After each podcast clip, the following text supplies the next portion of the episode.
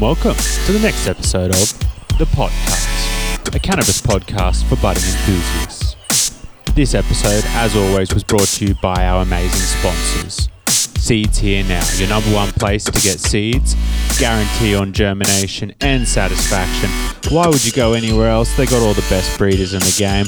Check them out if you want to grow some of that fire for yourself. Likewise, Koppert Biological Systems. They got everything to keep the garden happy, healthy, and pumping out that killer. Whether it's beneficial bugs, microbes, or feeds, they're your one stop shop.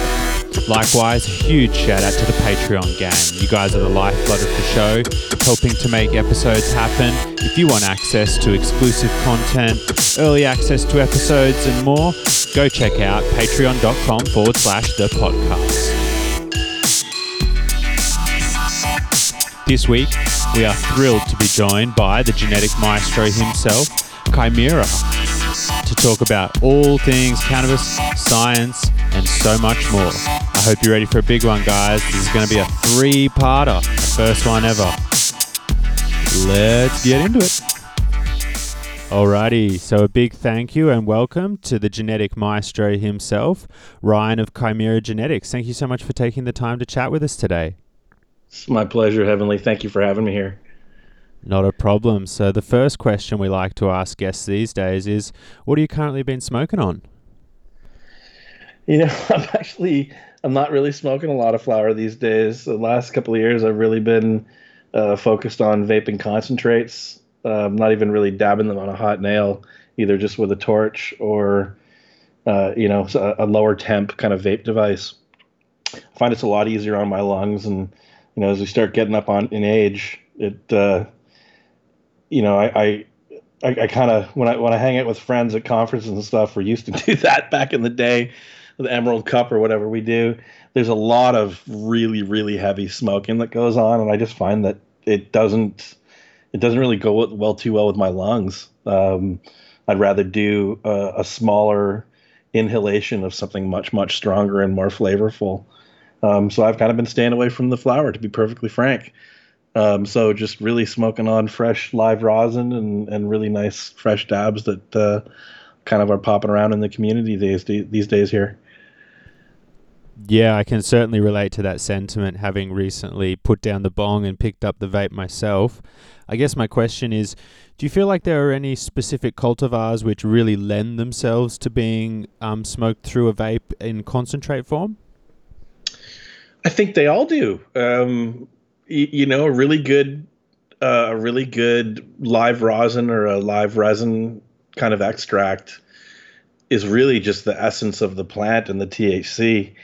Um, so you're you're removing all that you know that leaf material that really is not adding anything of health to your lungs, and it's certainly not anything adding anything to the experience of the of the smoke or of the consumption. So I really think that that kind of direction, whether it's a, a high quality CO2 or whatever the extraction method is, as long as you remove all the um, the solvents, and even better, if you're using solventless techniques, you're really just getting the the part of the plant that you know is really is is what we want right?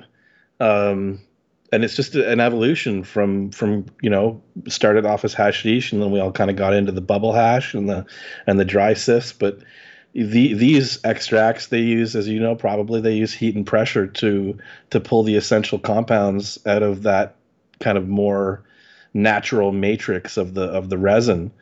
And uh, you're you know if, if it's processed and cared for carefully you end up with a product that in my opinion is a lot healthier to smoke than you know sucking on half gram joints all day yeah certainly i think the the amount of tar consumed is astronomically different right so for that reason alone i'm on board in past episodes, we've had breeders talk about this idea of breeding for the end goal of making concentrates, and sometimes they would reference, you know, big gland heads, things like that.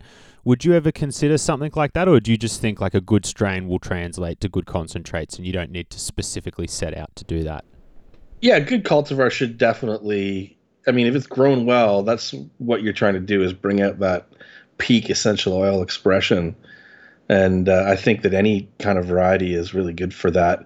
There's definitely something going on with the size of the resin gland and either the ratio of the thickness of the gland to the internal diameter or the you know the internal diameter essentially so think of it like a we call it a waxy pillow so like the the pillowcase is made of something that is somewhat fibrous or waxy material it's got you know there's there's actually no drug content in the in the structure of the trichome itself but the inside of that pillow is where all the um, the essential oils are produced in the plant and certainly where the cannabinoids are produced as well and um, yeah so really being able to like take those compounds out or the oil that is in those compounds, which is really what I call what I consider the essence of the plant. Um, yeah, I'm not so sure that we really do understand whether it's there's a specific gland size or maybe when the glands get to a certain size that the the you know the membrane that surrounds that waxy pillow gets thicker so it can can hold in the the uh, the contents and like I said, that's not those those that's made for material that is not um, really what we're after as consumers. It's just kind of in the way, and so I think a really a good extract is about removing the things that we want from the things that we don't want without changing the chemical profile of the plant. Um, and that way, any extract really will let, or any good quality extract will let the plant shine in its in its best form, right? and we like them all. I mean, it's it's expensive to do with a with a Thai or um, you know a haze or something like the lime and pine that I was using for a while. They make incredible extracts, but you know the ratio, the return is not very good. Um, so as a breeding goal, really, it's just about you know producing biomass with enough what we call oil content, um, you know, so that you they can shine in extracts. Sure, and I mean a great point you just touched on there about you know haze and um, some of these smaller yielding sativa varieties, you know, making it a hard sort of argument for the return on investment. I remember in an episode with DJ Short, he discussed how some of these varieties have like a higher proportion of the cystolithic trichomes that don't have that kind of pillowcase that we've been referencing. Would you think that? There is still a lot of room to make concentrates because I think DJ said that you know they tend to secrete the oils onto the surface of the plant. Do you think that you could still get a good return from that, given that the oil's there somewhere? It's just maybe not in the trichome head, or do you think the trichome head is really fundamentally necessary to get that um, good concentrate? Yeah. So you know, I don't like creating drama with people, but that's he's actually not correct to say that. This cystolithic hairs are non-glandular. Um, so they actually don't really uh, produce an oil um, that's extractable or, or, that is secreted by the, the, the structure. It's really like a th- long, thin, kind of pointy thing.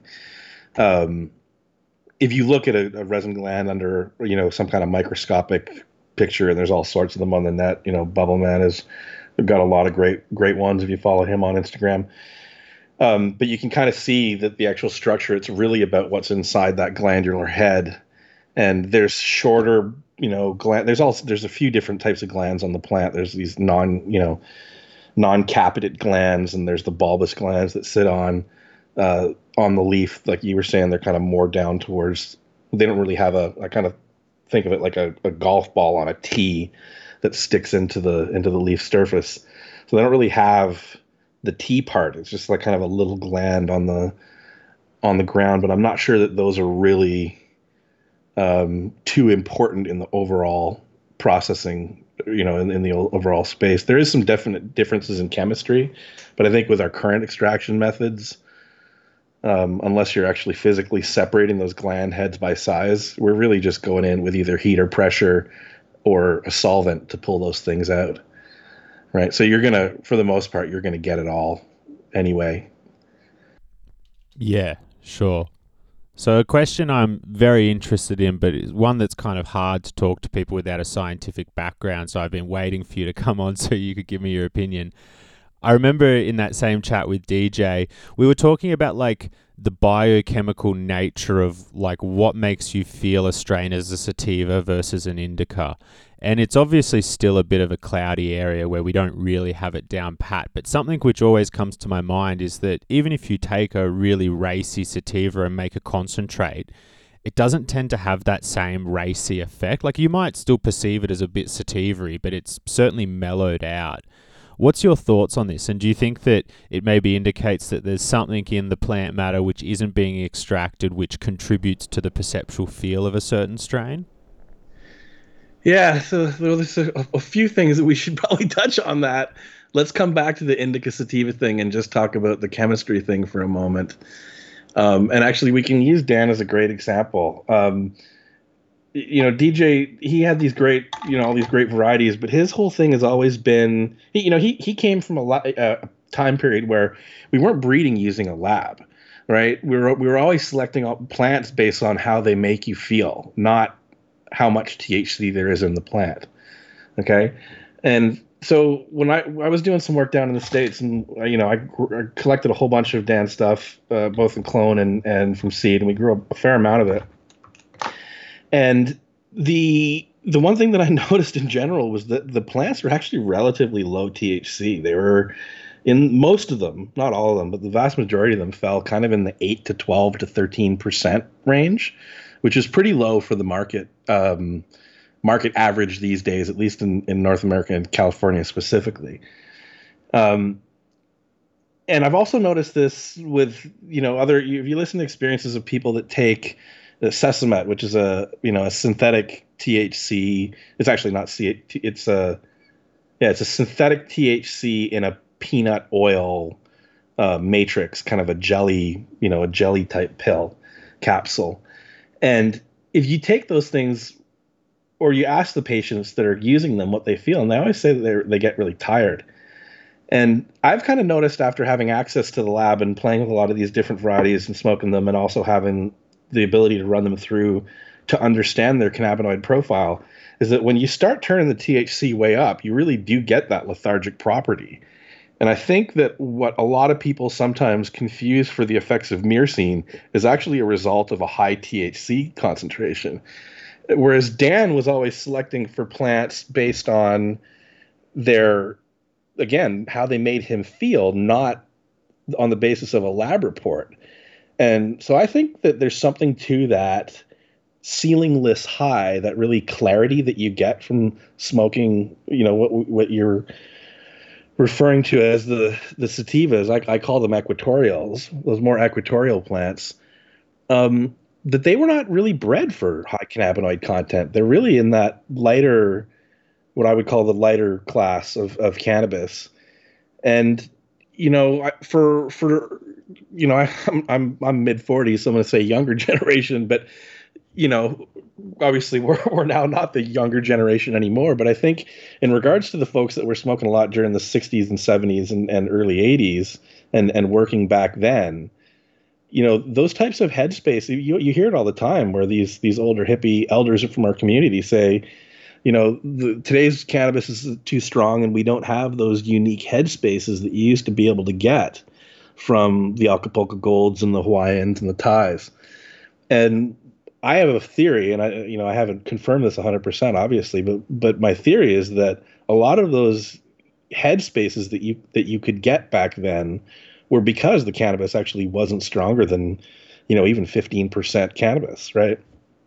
In Canada, we, I mean, I'm in Canada, and now we have this legal, you know, this national legalization system, and the provincial distributors that buy the cannabis from the growers, they really don't want to even look at anything less than 20%. Um, which is crazy because I mean, if you make that, if you if you transfer that analogy over to the alcohol industry, that would wipe out most of the wines and all of the beers and the, you know, the ciders and all that kind of stuff, and really push into the the spirit world, right? The the whiskeys and the gins and the vodkas, all that kind of stuff. And I think that having a regulatory system where that that encourages us, to just start chasing high THC numbers is actually not a great way to be produ- producing cannabis because again we're not we're not considering the way that these plants make people feel.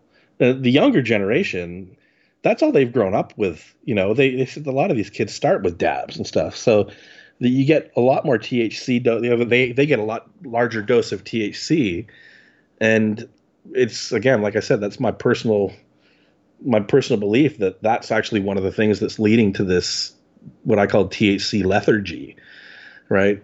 We try to in, in the community, we try to say, oh, terpinolene or limonene or pinene, they make you up. They give you an up perspective. Um, but and then myrcene brings you down. But the truth is, is that we actually haven't done those type of studies yet to be able to say that conclusively. And and legally, in most countries, you can't do that kind of study. Um, for example, in Canada, the the licensed producers here, they need a special license to consume the cannabis they're producing on site right? If they want to, if a grower wants to to smoke his own weed and they don't have that license, they have to sell it to the liquor distribution board, and it goes out to the distributor to the the retailer, and then they have to go and buy their cannabis retail before they can even try it. Well, that's kind of bizarre, right? Like imagine you're a you're a vintner or a, a master brewer, and you couldn't taste your wine or your beer during the production process. It's kind of it's kind of insane, but that's what we've ended up with in the regulatory system. So um, being in this legal system has really forced people to start saying, okay, we can't smoke the plants, so what we're going to do is send them all to a laboratory and then pick the one with the highest THC. Well, imagine you did that for whiskey or wine, right? You don't go into the wine store and say, "Okay, I need a I need a nice Syrah with the highest alcohol content." It's just not the way that we consume those products. And so it's kind of weird that that has been the way that we're now marketing and advertising cannabis. Yeah, wow, what a phenomenal explanation right there. You raise such a brilliant analogy in regards to, you know, like the high alcohol content and something which has been brought up in prior episodes is this idea of should cannabis be treated just like tomatoes? Should it be treated like alcohol? I guess it is a bit of a sort of complex question. Where do you sit on that one? What do you think should be the general regulatory framework around cannabis, or does it need its own new one? I think we have to take pieces of all the different regulatory systems. I'm of the opinion that cannabis is a drug, right? It's a psychoactive substance. And that doesn't mean that it's dangerous, but it does mean that we don't want to be, you know, I, I was I was in high school and I was smoking cannabis, but I think if I was designing a regulatory system as an adult, that I would probably say, yeah, like kids under, well, I, I don't know, really want to set the age because it would probably be younger than most, but um, I think that there's probably enough scientific data to say, hey, yeah, we actually we shouldn't provide high THC cannabis to um, to kids under 18. And you know, not that I necessarily agree with that as a as a personal ethic, but I because I don't I don't believe that it's that as dangerous as it's made to seem. Um, but part of using psychoactive substances in any culture is a a taught experience, right? That's cultural information that's passed down from the elders to the younger generation. And I think that, you know, people need to be of a certain age to really appreciate how to truly start using these substances properly. Um, you know, when I was like 13 and 14 and sitting around the table at Christmas dinner, you know, the kids in my family, my brother and I, we were allowed to have a very small glass of wine. Um, you know all the all the parents were having it and it's just kind of one of those things as kids is like why don't we why don't we get to have a little taste too and i don't think there's anything dangerous of letting um, children have or not let's not say children but young teens have a small taste of wine in the context of a family celebration um, at the dinner table do I want that child then going and taking a bottle of wine and hanging out with his friends? Probably not, right? Even though, you know, obviously most teens do that. They try to get beer or alcohol for the weekend. I think, again, as an adult, if I were designing a system for that, I probably wouldn't create a situation where it was easy for them to get access, right?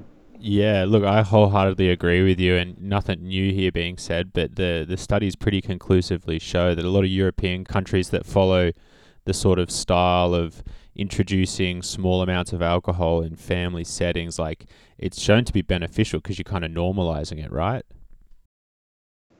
Yeah, well, you can't, I mean, if you want young adults to make responsible choices, you have to respect them and treat them as intelligent enough to make their own choice right? And part of that is giving them the tools so that when they do encounter these substances on their own later in life, that they know how to interact with them and, and you know reasonably. And that's kind of what I think our my my mom's um, you know her idea was uh, was behind letting us have small things about it is again it's cultural knowledge it's part of teaching people how to interact with these substances substances in a responsible way Um, and I think this don't you know this just say no all drugs are bad approach i mean it obviously doesn't work.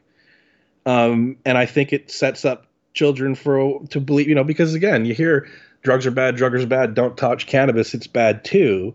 And then when people try cannabis they realize that it's not what the elders told them it was right? And then now you've created a situation where the younger generation doesn't trust the people that are trying to teach them life lessons on how to you know how to go about interacting with these substances through life. So my personal opinion is to just be responsible and educated and arm the, the kids with as much information so that they can then go on and make responsible choices right?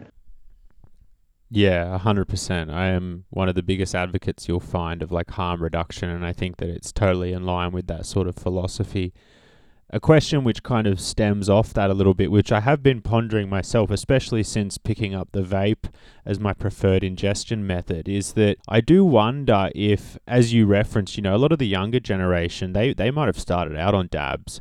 And I feel like the question needs to be asked if that sort of excessive saturation of the THC receptors could have some deleterious effect, just in terms of maybe even just your own ability to enjoy the plant. I know that at periods of time when I've been smoking particularly heavy, you can kind of notice like you're not getting as high. What's your thoughts on that? Do you think that like some amount of self restraint actually could lead to a more long term enjoyment of the plant and the concentrates in general? Yeah, absolutely. And we, you know, we know this with opioid receptors, and it's it's showing true as well with cannabinoid receptors. Is that when you drive one of these neurochemical systems with an excess of the ligand or the molecule that is binding to these receptors that the receptors do something called they undergo a process called downregulation where they actually become fewer receptors.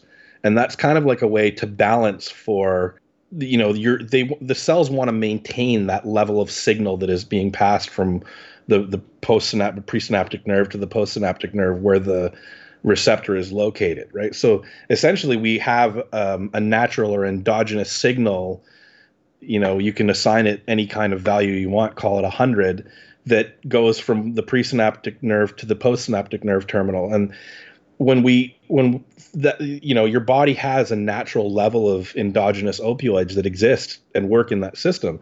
And so when we smoke cannabis what we're doing is we're driving that system harder. We're we're putting in a molecule that mimics the endogenous ligand and that essentially overdrives the system. So we're we're now we're giving the the receptors a much greater signal than they're used to. And so for them to compensate, what they do is they they downregulate the number of receptors, and it kind of brings the the the amount of signal going from the previous nerve to the post nerve down into the similar type of line. And when we when we then pull away that exogenous signal, we t- we stop smoking cannabis your body is now compensated. So you're actually now getting too little signal. And that's a case of, um, you know, that's what we call withdrawal, really. Right. Um, so yeah, I, I, think that it's probably it's probably it's you know in terms of using cannabis and being a cannabis user, tolerance breaks are really good for you.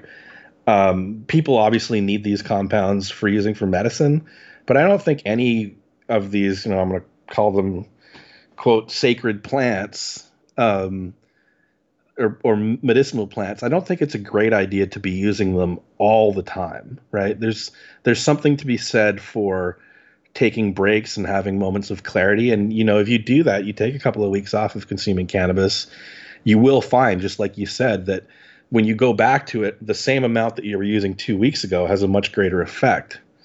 Um, so that's one thing on that topic. Another thing that's kind of interesting on the topic uh, that I don't think any um, any markets have really truly embraced yet is the type 2 cannabis. So cannabis that has a balance of CBD and THC of, you know, most people know the the the variety Cannatonic from from resin seeds in Spain.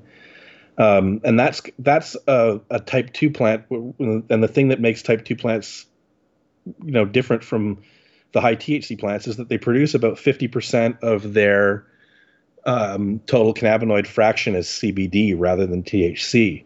And there's just the beginnings of uh, scientific research that are being done in kind of the neuroscience community and the health community that show that having that little bit of a CBD buffer in your experience actually might provide some um, some safety against the things that you were talking about. You know, over overdriving your system with massive amounts of dabs all the time, right? Um, so th- there might even be a safety aspect to, to having CBD, and, and in the context again of what we were talking about before with children or kids under twenty, you know, maybe the solution is to have them only have access to type 2 cannabis right they don't get access to have access of the really truly potent stuff until they turn 18 or 20 um, i don't know how you would go about enforcing that but it's you know it's something to consider. I think that that whole area of the cbd buffer is something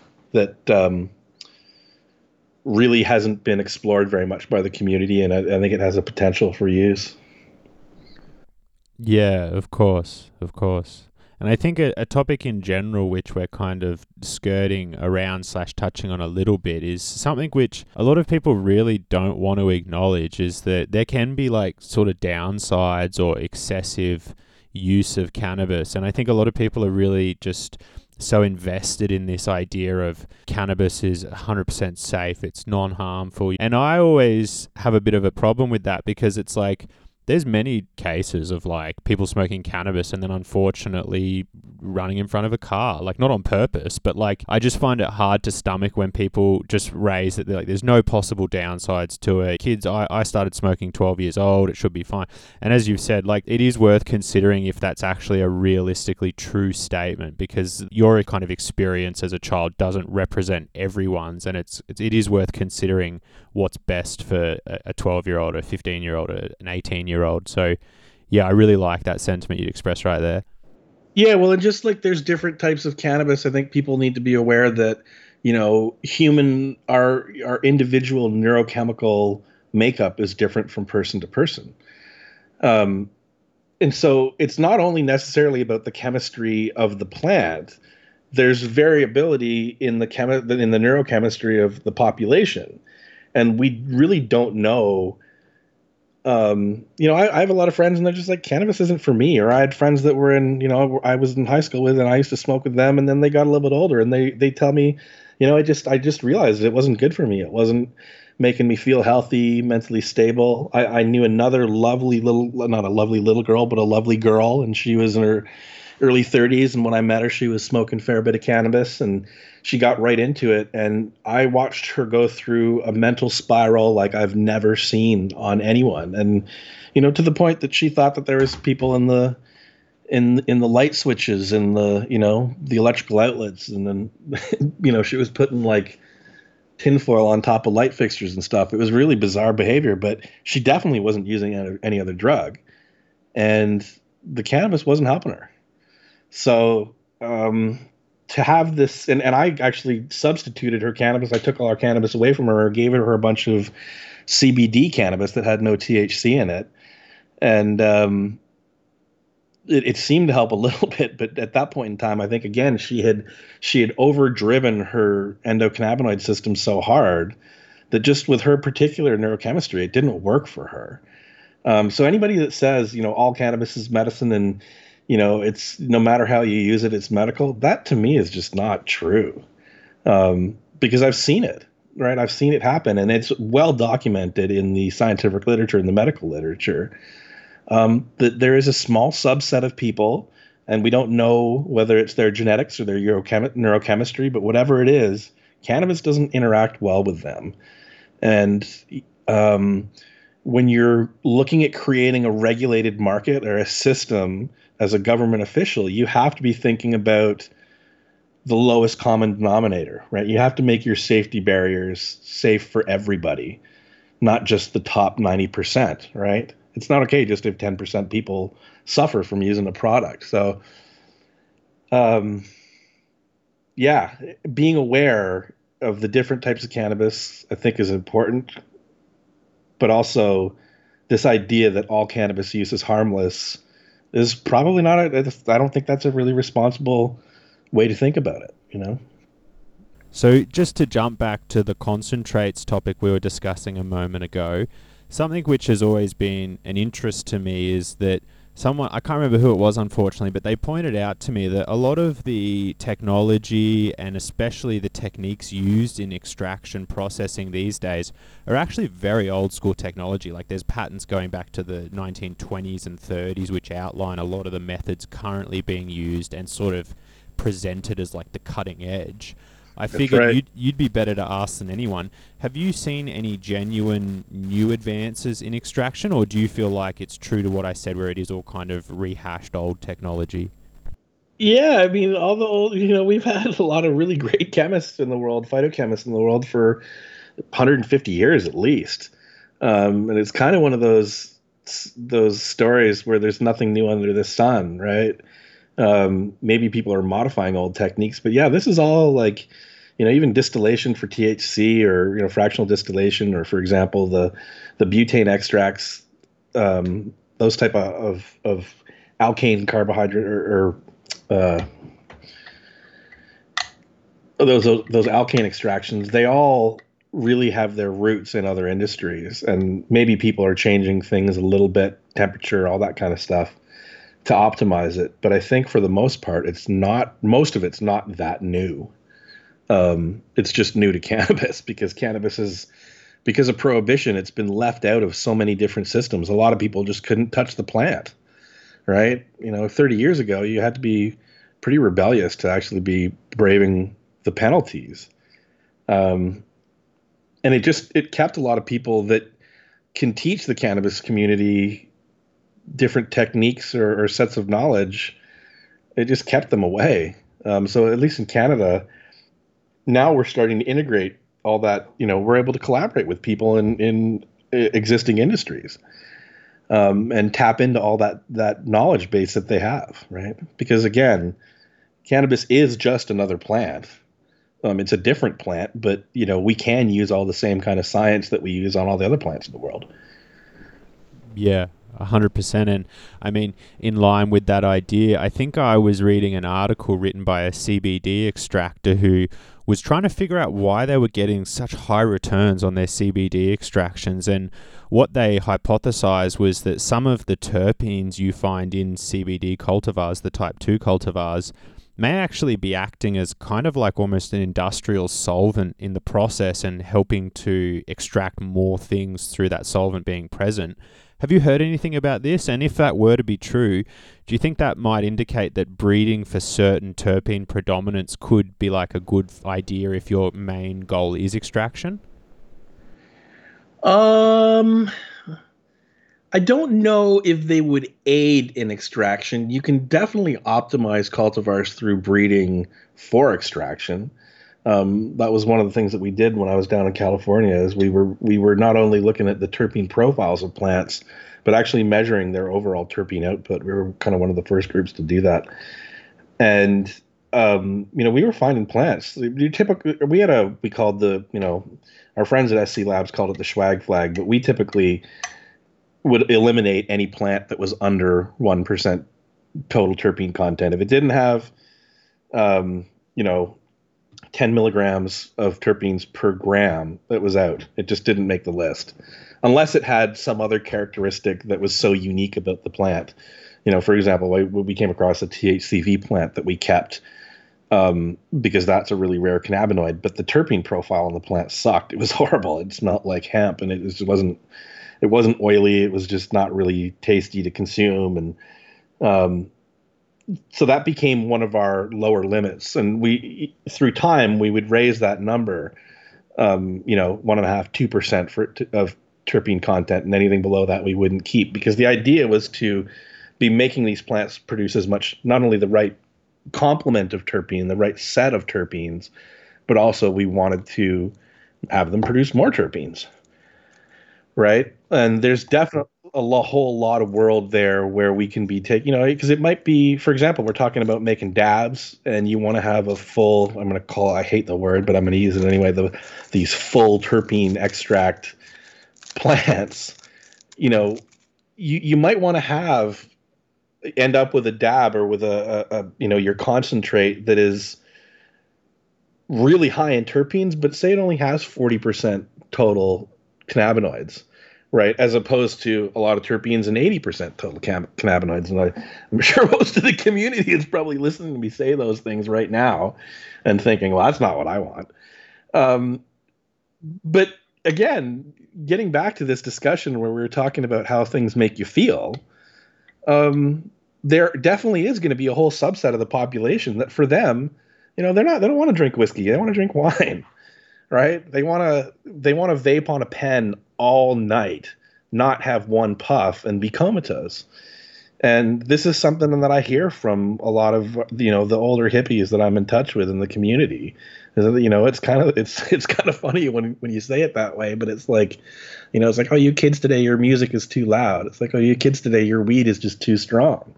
But it's true for them, right? You know, I bring over an OG Kush to a party at like. Uh, you know, a, a family member's an older family member's house and pass it around the campfire and they're out, right? they're staring at the wall for the next three hours. And that, they don't just, they don't want that. Like, why would you want that? That's not fun. Right. I mean, for, you know, for every occasional kind of thing, but that's just to them. That's not what cannabis was. Right. Cannabis was something that they could sit around the, the campfire and smoke all night and enjoy the flavor of their, of their doob. Right. Um, so there's something to be said about about breeding plants that have lots of flavor and they don't punch you in the face when you smoke them. Right? Um, it may not be for you. It may not be for everybody, but I think that we have to start thinking about making cannabis more accessible to other people and how can we do that, right? What are the things we need to do that? Is it using these type 2 varieties with a little bit of CBD in them? You know, maybe even even in in Switzerland, you know, I don't know if you've heard about uh, the CBD markets. They're now selling CBD cigarettes in grocery stores in Switzerland. And um, they're type three plants, which have you know lots of CBD and almost no THC in them. They're they're they're effectively hemp. But if you can make hemp taste like an OG Kush, or you can make it taste like a really flavorful haze or something really nice that's it's nice for people to consume. Again, it might not be what most of the people listening to this podcast want, but if we can create a whole nother segment of the population that are embracing cannabis and benefiting from cannabis, um, I think that that's great, and they don't need to be high. You know, it's it's. I think it's just great that we can have more people having a relationship with this fantastic plant. Yeah, I wholeheartedly agree. And I think it is one of those things where when you are an everyday smoker just puffing away on your OG Kush, it does seem like a very foreign idea. And I am a little bit guilty of falling into that trap you mentioned of, you know, old people wanting the, the less strong weed and just kind of being a bit perplexed at the idea. But nowadays I find myself in that same position and I've got this newfound appreciation for the orange strains, which maybe classically aren't considered as strong, but boy, is the flavor nice. Yeah, yeah, and the truth is, we can bring breed those things to to be high THC. We can breed them to be a mixed ratio of CBD to THC, and we can also breed those same flavors to be into CBD plants. Right? That's just a matter of of making the right crosses and selections. And um, I I one of the things I love about cannabis is the diversity that it brings as a plant. And you know, who am I to say now only these ones are the ones that we're going to use? I I kind of see my job as a breeder is to make all the different types available. And then the doctors and the stoners and the and you know everybody's going to figure out what works for them, the patients. But at least they have the opportunity to do that when we can provide this broad selection of chemotypes.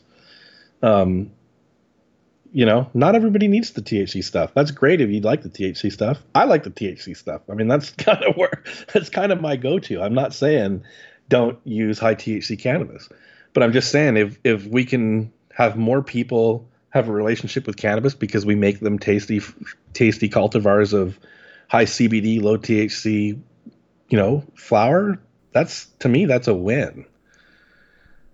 Yeah, no, I, I wholeheartedly agree.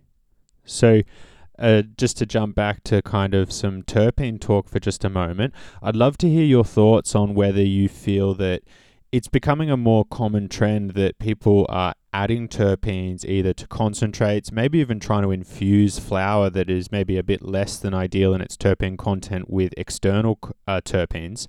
Do you feel like this is deleterious, advantageous, and do you feel like there's any benefit? Because there's a lot of discussion around, oh, it's non cannabis derived terpenes and that's inferior to cannabis derived terpenes. But the, the inner chemist in me thinks myrcene's myrcene, man. Like, you know, what's your thoughts?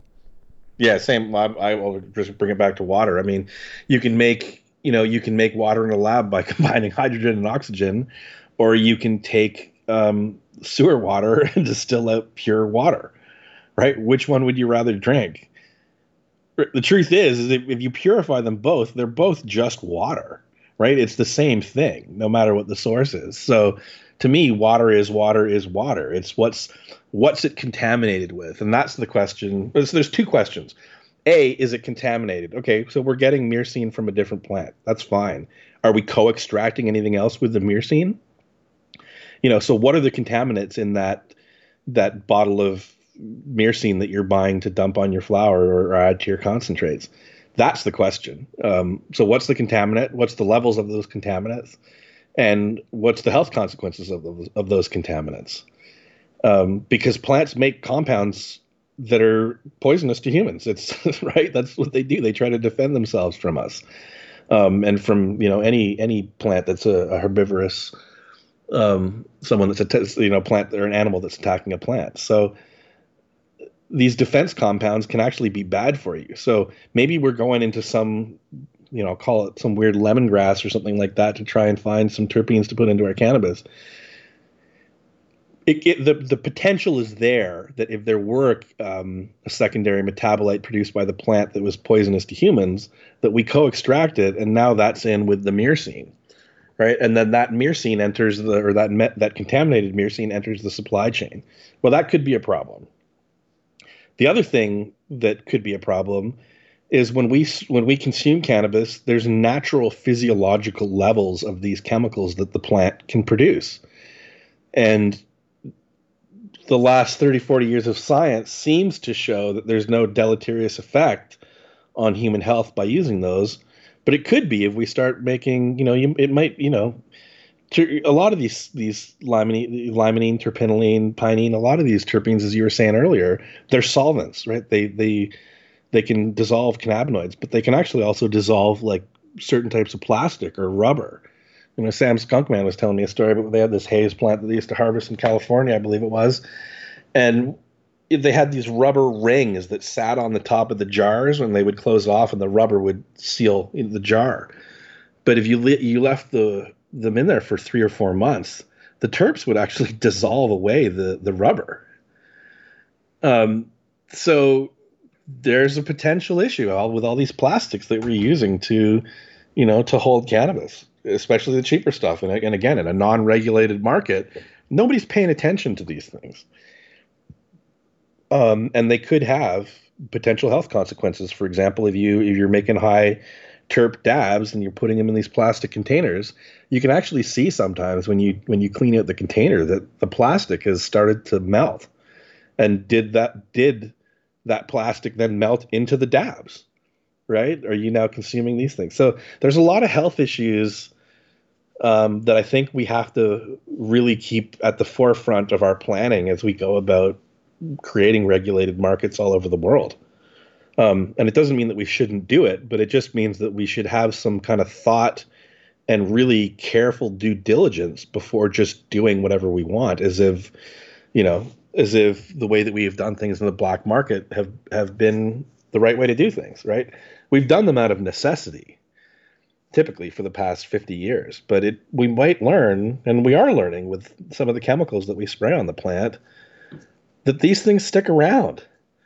Right? The the story used to be, oh, if you're veg if you're in veg, don't worry about it. You can spray on the plant. That's not going to end up in the flower.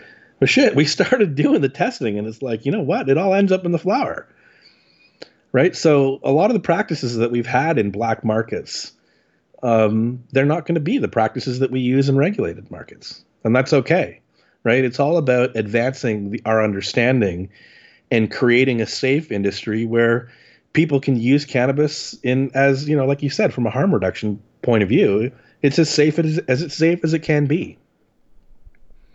Yeah. Yep, words of wisdom right there. And I think, you know, you touch on a brilliant point that we've, we've come a long way since the days of myclobutanil and uh, butane soup. But I guess a topic which stems from that and what you just discussed is there's a lot of current discussion and maybe even a bit of necessary discussion around vape pens, particularly the ones that come from, say, China or other areas of the world where the, the manufacturing standards are maybe a little less than what they are in other Western countries. Do you think that because of this issue and the necessity for there to be high quality assurance of quality, that basically we will see the falling off of that? Or do you think that you know China and maybe even African produced products will eventually creep into the market over time and become the new dominant force at play? Well, I think China is the dominant force at play in all the vape technology that we have, at least in North America. Most of that stuff's not produced, and I think I actually I don't know any of it that's actually produced in North America. Um, it all comes from China, and you know I've I've got friends and relationships with people in some of these large Canadian multi-billion-dollar companies, and I know you know through speaking with them about um, the issues that they've had in doing the due diligence. I mean, if you're gonna if you're a big massive company and you're gonna put vape pens onto the market, you know we've got call it 35 million people here in Canada. It's a little more, but call it a market of, you know, call it five to 10 million users. That's a lot of that's a lot of hardware that you need to ensure that you're not going to run out, that you have a supply, and being able to do the due diligence on the safety of those products coming from China. I mean, you know, if you're ordering 500,000 vape pens or a million vape pens, you buy them from one company and then they're like they're like we can't actually produce those all ourselves and they go and they outsource them to another company. Right? So you have to be doing all this batch testing because again, if you're putting a product onto the market, it's your ass, right? It's your responsibility to make sure that it's safe. If it comes back and it's not safe, it's your shareholders that are going to suffer, not China. Um, so they have to do these really deep dives into the, you know, upstream to the manufacturers. They go over there, they check their metals, they check the solders that they're putting, that they're using to fuse the parts together to wire the, you know, the pens and everything. So you're really, again, all these things, cannabis has been left out of all these systems for so long because it's a black market and people could just do whatever they want. And, you know, I, I remember being, you know, in my younger years. And it's like if you couldn't score and finally you you got something, you were stoked, right? Just because you got something, you were able to you're able to to find your weed. I wasn't a, a beer drinker or anything, so when I was in high school and university, I didn't really consume alcohol. Um, cannabis was my thing. And so if I ever didn't have cannabis and you had to go and buy, you know, you're on the street looking for something and it was just supply and demand. It was what was available. Um, and if you could find something, then you were satisfied.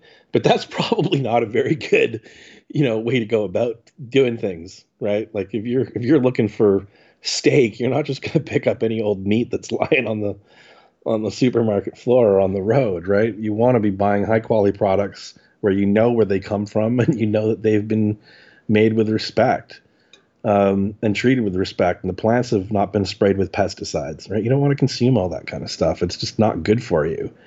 And inevitably, in a black market, you do see a ton of that. I mean, in California, we did some studies and vast, vast amounts of the, the cannabis that's on the market is like you said, it's got myclobutanil in it, or it's got mold on it, or it's got a bacteria growing on it.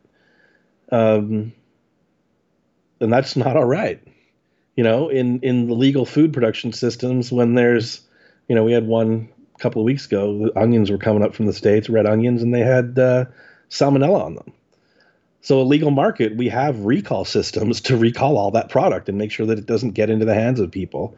And when it does get into the hands of people, it's on the news, so everybody knows. Hey, don't eat your onions, right? Take them off the menu because um, people are going to get sick. And black market cannabis systems don't have those safeguards. Um, and we, and we need them, right? A lot of growers are, you know, they get week five, week four, even all of a sudden they get a big spider mite um, infestation that's going to kill the crop, And they got two choices: you kill the crop and start again, or you spray it with some ungodly chemical and cross your fingers, and that way you can pay your mortgage. Unfortunately, you know, paying the mortgage is it's one of the major excuses for for many many evils in the world today. People are just doing it because they're trying to get by. And so you can understand why it happens. There's not a lot of honor in putting those products in the market, but again, when people are desperate for money or just paying the bill or or just trying to get by or feed their families, they often make choices that aren't in the best interests of the people that are going to be consuming their plants. And really, and again, in black market systems, they don't know the people that are consuming their weed. They sell it to a guy and it gets shipped or it gets, you know, sold to a bunch of people they don't know. And so there are a certain amount of people that will they'll just spray it and and not care about the consequences downstream. So regulated systems, they they there are a lot of good things about them. It's a pain in the ass to work in them, but it's kind of the right thing to do. Yeah, of course. And I think that a lot of the frustration that comes from the growers and in engaging in these systems is uh, an idea you touched on earlier in that because historically they've never had to really pay attention to quality control, quality assurance, it now seems like this big boogeyman when in reality it's a part of every established industry in the world. And I think that if we do want to end up being like a wine industry or some sort of terroir based industry, then there has to be a certain acceptance that these are just the necessary scaffolds that need to be put in place. Yeah, and it's about pride in your product, right?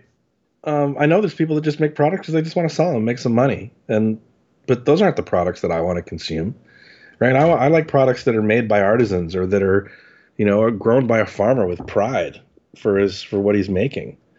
Um, same with wine, you know, but same with vegetables too. I mean, and and meats, it's the same thing. When people they understand the art and the science of their, you know, their chosen field, they take pride in the work that they're doing.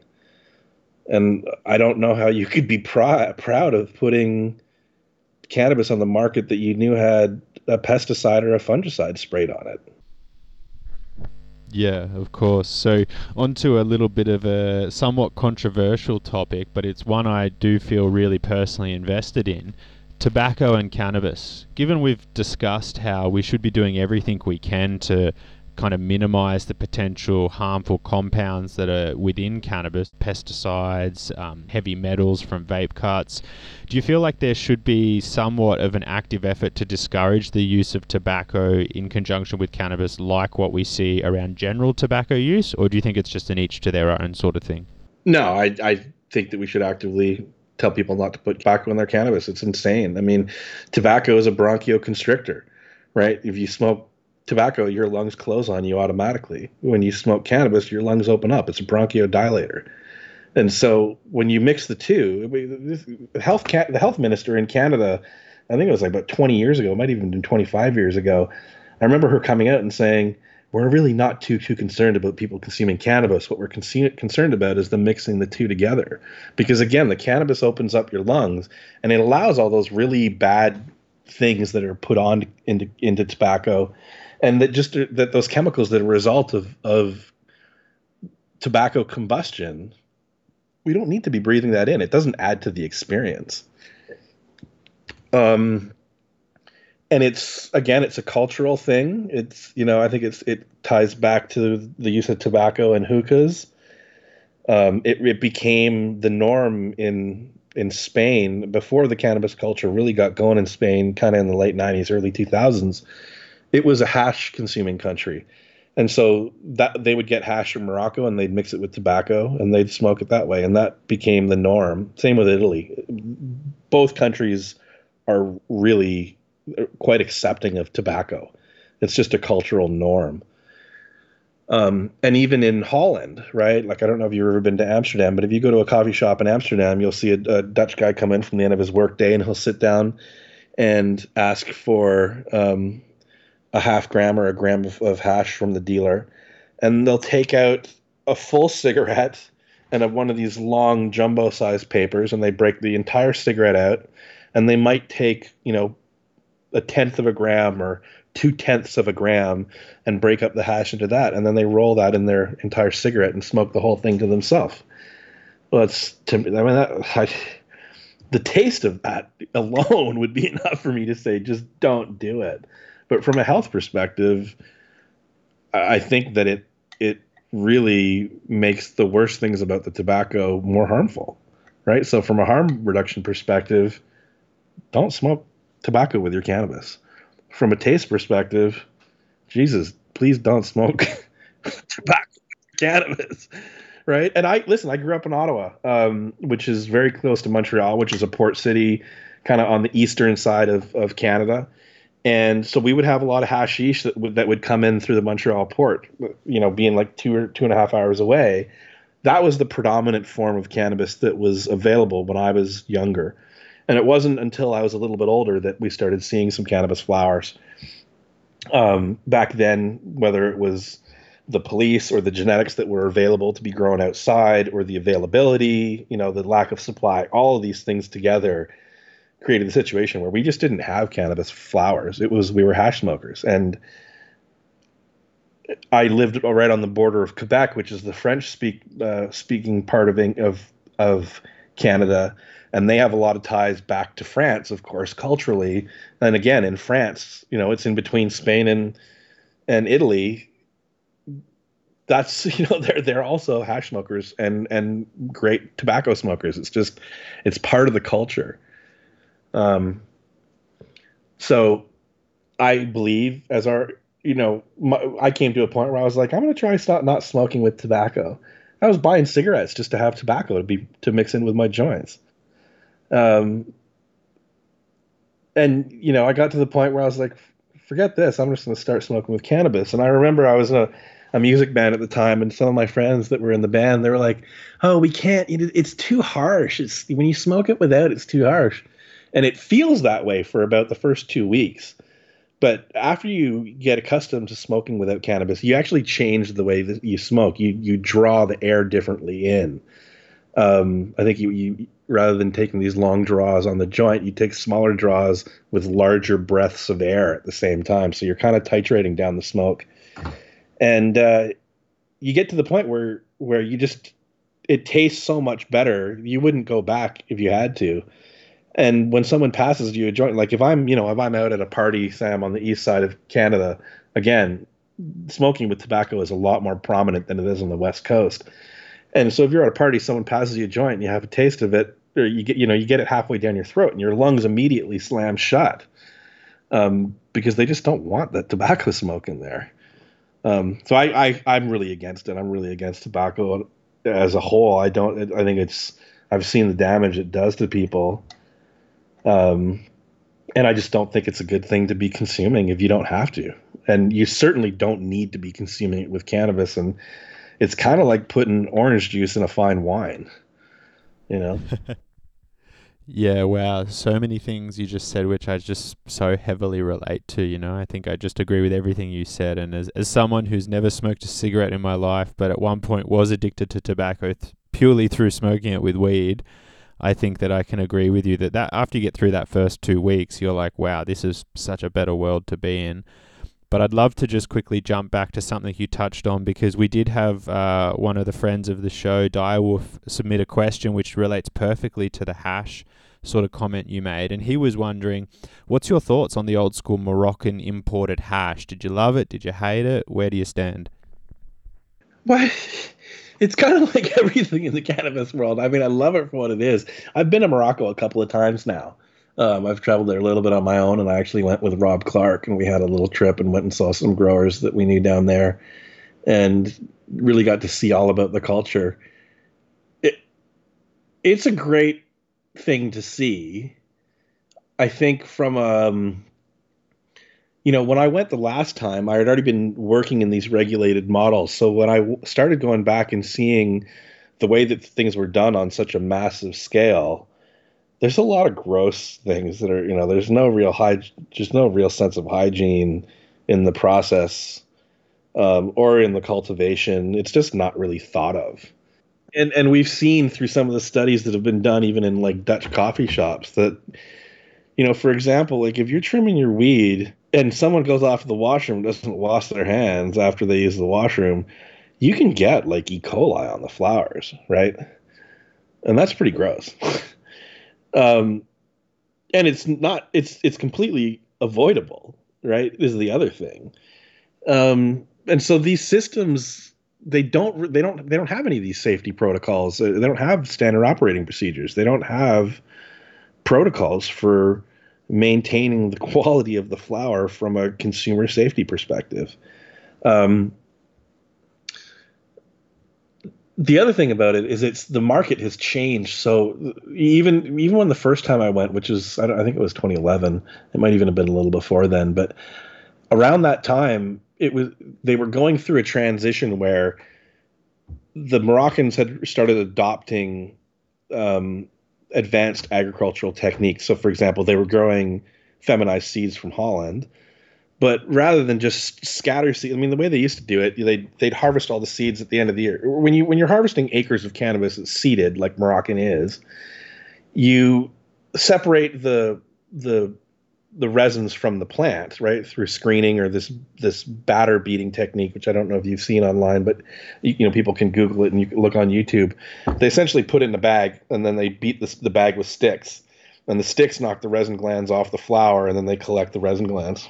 So there's no real there's no real safety consideration in doing that. It's just kind of done, right? Because for them, they all know that it's black market but the truth is, if you're up in Morocco, up in the in the Rif Mountains, and you have land, like you're paying for your house and your way of life and everything by with cannabis. I mean, if you go up there and you drive around, you'll see driving through the Rif, the biggest houses, they're all surrounded by cannabis fields, right? And so uh, this is what the point was: is that they're they're bringing in these feminized seeds, and now they lay drip emitters down and they plant the feminized seeds on drip lines. Whereas what they used to do was harvest all the seeds after they'd beat the resin glands off the hash. They'd collect the seeds, and then the next year they would actually just walk around the property with bags of seeds and scatter seed them by just tossing out handfuls of seed. Um, so you get a lot of it's kind of grown a little bit more like hemp than they do drug cannabis. You get a lot more plants per square foot. Um, they grow very tall and thin um, with top colas and not a lot of side branching. And that was kind of the traditional method of, of production for farmers in Morocco. Now, if you go down and you go up into the Rif, you'll see they've got these, like, you know, they've dug into the side of these mountains, like pretty much Olympic swimming pool sized pools to hold the water. Um, so when it rains in the winter, they collect all that water and they line them with, with big plastics, uh, big plastic or rubber mats and that holds all the water in. Um, so they have these huge reservoirs from which to feed their plants. And they take that water and they pump it out and they inject chemical nutrients from a, lot of it comes from Holland, but you know, it's that it's that same kind of chemical fertilizers that everybody else in the in the, the blue crystals kind of thing. Um, because the the the places that they're growing in Morocco it's not even really soil. It's more rock and dust than any kind of organic material in the soil. And so they really just turn it into a massive hydroponic hydroponic bed right with the drippers providing all the nutrients that the plant needs. Um, and again growing feminized seeds by the 10 20 30 acre plot. Um, so not a lot of love given to the plants. It's all about bulk. Um, they don't understand the concept of you know you know Howard Marks funnily enough went through the same thing in Morocco. When when he was there he was asking for you know I, I don't want as much hash. I just want better quality. And they just didn't understand that. It was like we'll just we'll just make more right? And it's like no we don't want more. We actually want less of the stuff that we don't want in there. Um so do I think that those things will be available as they are in the new market? No, they won't. Right? Because it's probably not it's probably not the best way of doing thing doing things. Can you take those production practices and make them um, applicable or, or safe to do in a regulated market? Absolutely. You can make products like the Moroccan hashes. Um, and some people will love those things. But again, just transferring over the way that it's always been done into the a regulated market, I just don't see it happening In line with what you just mentioned is what's your opinion on people going to these sort of landrace or indigenous areas and trading modern feminized genetics for the cultivars? Like, notably, Strain Hunters and Arjan have done that a lot and they cop a lot of flack for it. Do you think that's deserved or do you think it's not as harmful as people might make out? Well, I think there's two things to realize. Like, for example, Morocco, cannabis wasn't grown in Morocco until like 1300 years ago. So they were brought those populations were brought there. Really what they were growing even until a couple of hundred years ago or maybe 150 years ago maybe it wasn't even that long. It could have been less. They were it was actually really a hemp variety right? It wasn't they weren't really potent cannabis. And that's why they made it into hashish because it concentrated it enough that you'd get high but the moroccans that's not how that they would consume their cannabis and to this day they still don't consume the resin glands they mix flower tops with little bits of tobacco, and that's how they smoke it. It's not it's not used the way we smoke it to consume the same concentration of the drug. They they kind of again like maybe like DJ's ways that they were they were they were using a less amount of the drug and just to get a slight effect, and that was the that was the really the purpose for them truthfully, the DEA has gone around the world. I mean, they've spent the last, you know, maybe not the last 20 years, but the, certainly the 20 years before that, going around the world and paying the Thai government and paying the Indian government and paying the Afghanistani government to go out and conduct anti-cannabis um, raids, right? Go out, go out and have these programs to go out and cut the fields down. In fact, at one point in time, it was the UN uh, the the UN Office of Drug Control, it was their policy to actually make cannabis extinct. Like that was one of the UN's world goals was to make cannabis extinct. Right? That's insane. Like imagine the UN's having one of their mandates to make a species go inse- it's extinct. It's just bizarre. Um, but it was all ideologically driven, right? So I think the truth is is that most of the cannabis that's been grown in those land what people call land race populations and the cultures that grew those land races, for example, the Thai culture that grew the the really fine Thai sticks, that's gone. Like those, those things just don't really exist anymore. They might have like little dots of them around the country in very small spots, but it's not a cultural phenomenon like it used to be. It's not a way of life and so the lessons that they had to teach, the cultural practices they had to teach, those ways are probably gone. The genetics, at least the diversity, is mostly gone. Um, and from a farming point of view, I mean, if you're a farmer in Thailand or India or the Congo, you know, you're talking about the strain hunters. If you're a farmer in those places, you want the best product that you're going to grow. Like if somebody has a, a, a, variety of corn that yields 10 times as much, and that means that you can have 10 times as much, you know, profit or return from your crop or 10 times as much food to feed your family, you're going to do it. Right? Because these folks probably don't understand the the the intricacies of p- protecting the global diversity of cannabis. Um, and that's kind of the way we are in most of these species with most species now is that these centers of origin as we call them or centers of diversity of most crop species are, are gone or they're threatened all around all around the world just because of human activity.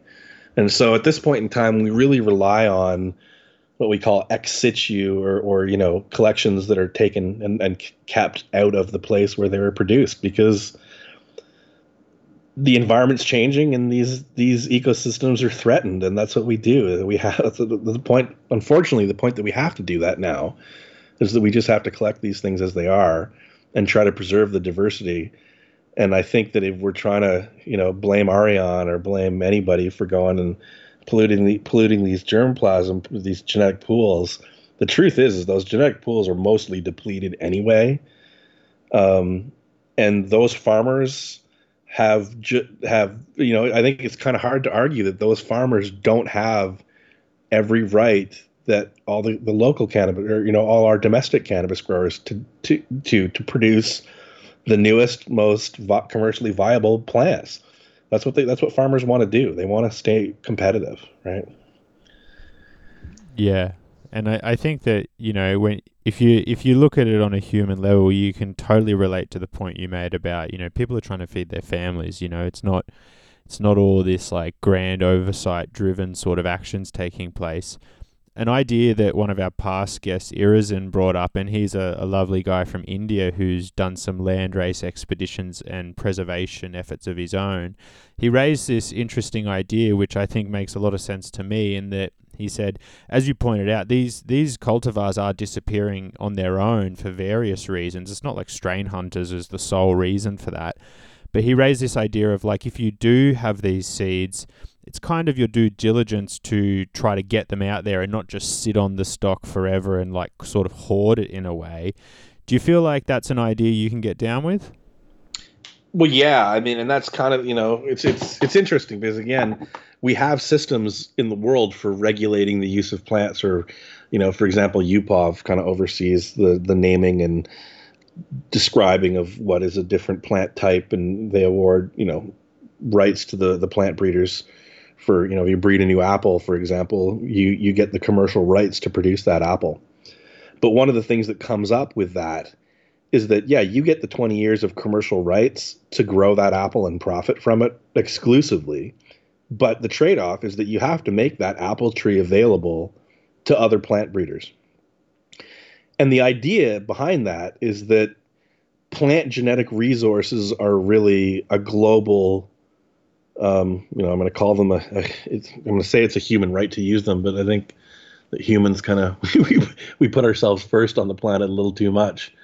Um, but the truth is, is that everybody on the planet has the right to access different types of germplasm.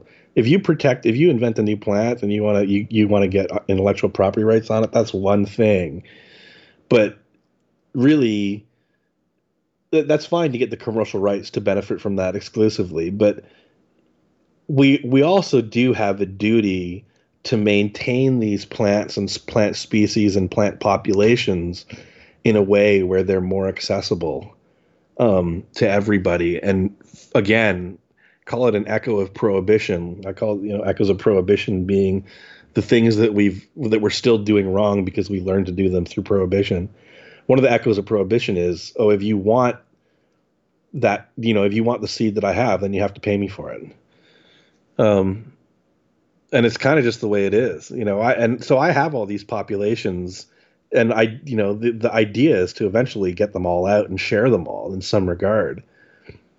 Um, but it took a lot of work to create to collect these things, and I don't want to pass them on to someone that doesn't know how to to preserve them properly, right? Because the idea again is that we're we're really custodians of the cannabis gene pool. It's not ours. It doesn't like no plant breeder owns the, all the cannabis that they have. It's just that you're a custodian for it for the future generations of people that are going to use it. Um, and I think that that's a really important attitude to have when when going about cannabis preservation work is that no, it's not your Acapulco Gold or your Mexican variety or your Indian variety. It's like these, you know, these seeds have cultural heritage attached to them, and there's there's history and people that preserve them for us, right? In fact, there's you know there, there's something called the CBD, which is funnily enough, it's CBD. It's the um, what is it again? I'm I'm having a mind mind moment here where I'm not recognizing what it is, but essentially it's like a a program of biological diversity, um, an agreement of biological diversity between all these plants or all these countries to protect the diversity. Because what's typically happened is Western countries have gone to these poor um, third world countries looking for plants to collect and take back and turn them into a pharmaceutical product right? Where the culture that maintained that plant or discovered that plant they don't have any benefit from them right? They don't they don't earn any benefit from them. So there's something called the nagoya protocol and people can again google that. But the nagoya the nagoya protocol essentially says for all the signatory countries that if you know if you're a Spanish company or you're a, a Dutch company, they're both signatories. You can't just go down to Africa and start pilfering seeds, right, and then taking them back and profiting them. And in that sense, you know, it could well be that Arjan is actually violating that protocol, that protocol, um, that agreement that his government has signed to, where if you're going to go down and exploit that genetic diversity or that cultural diversity, that genetic diversity that's produced by the culture, that they're entitled to some of the profits. Um, and it just stops the more advanced countries of the world or the more developed countries of the world from going around and exploiting the the folks that aren't quite as developed yet. Yeah, definitely. And I think history has shown that a lot of the less developed countries have sadly copped the, the short end of the stick without these sort of regulations in place. So hopefully our buddy Arjan hasn't violated any laws in that regard. Um, a, a question I'd just love to run by you before we jump back to the beginning, so to speak, is on the topic of Indigenous land races, one of the really good questions we got from one of our listeners was they were interested in knowing, you know, in line with Irizan, a, a former guest of ours, having done some landrace expeditions, and he did hint that there are still some Indigenous stuff out there. It's obviously just near and far when you come across it. Are there any Indigenous cultivars or landrace strains that, in your mind, you would really love to work with if you had the chance? Yeah, well, I think if I, I, mean, it would be really nice to be able to go back to those varieties of yesterday with the technologies of today, and start doing some real exploring using science.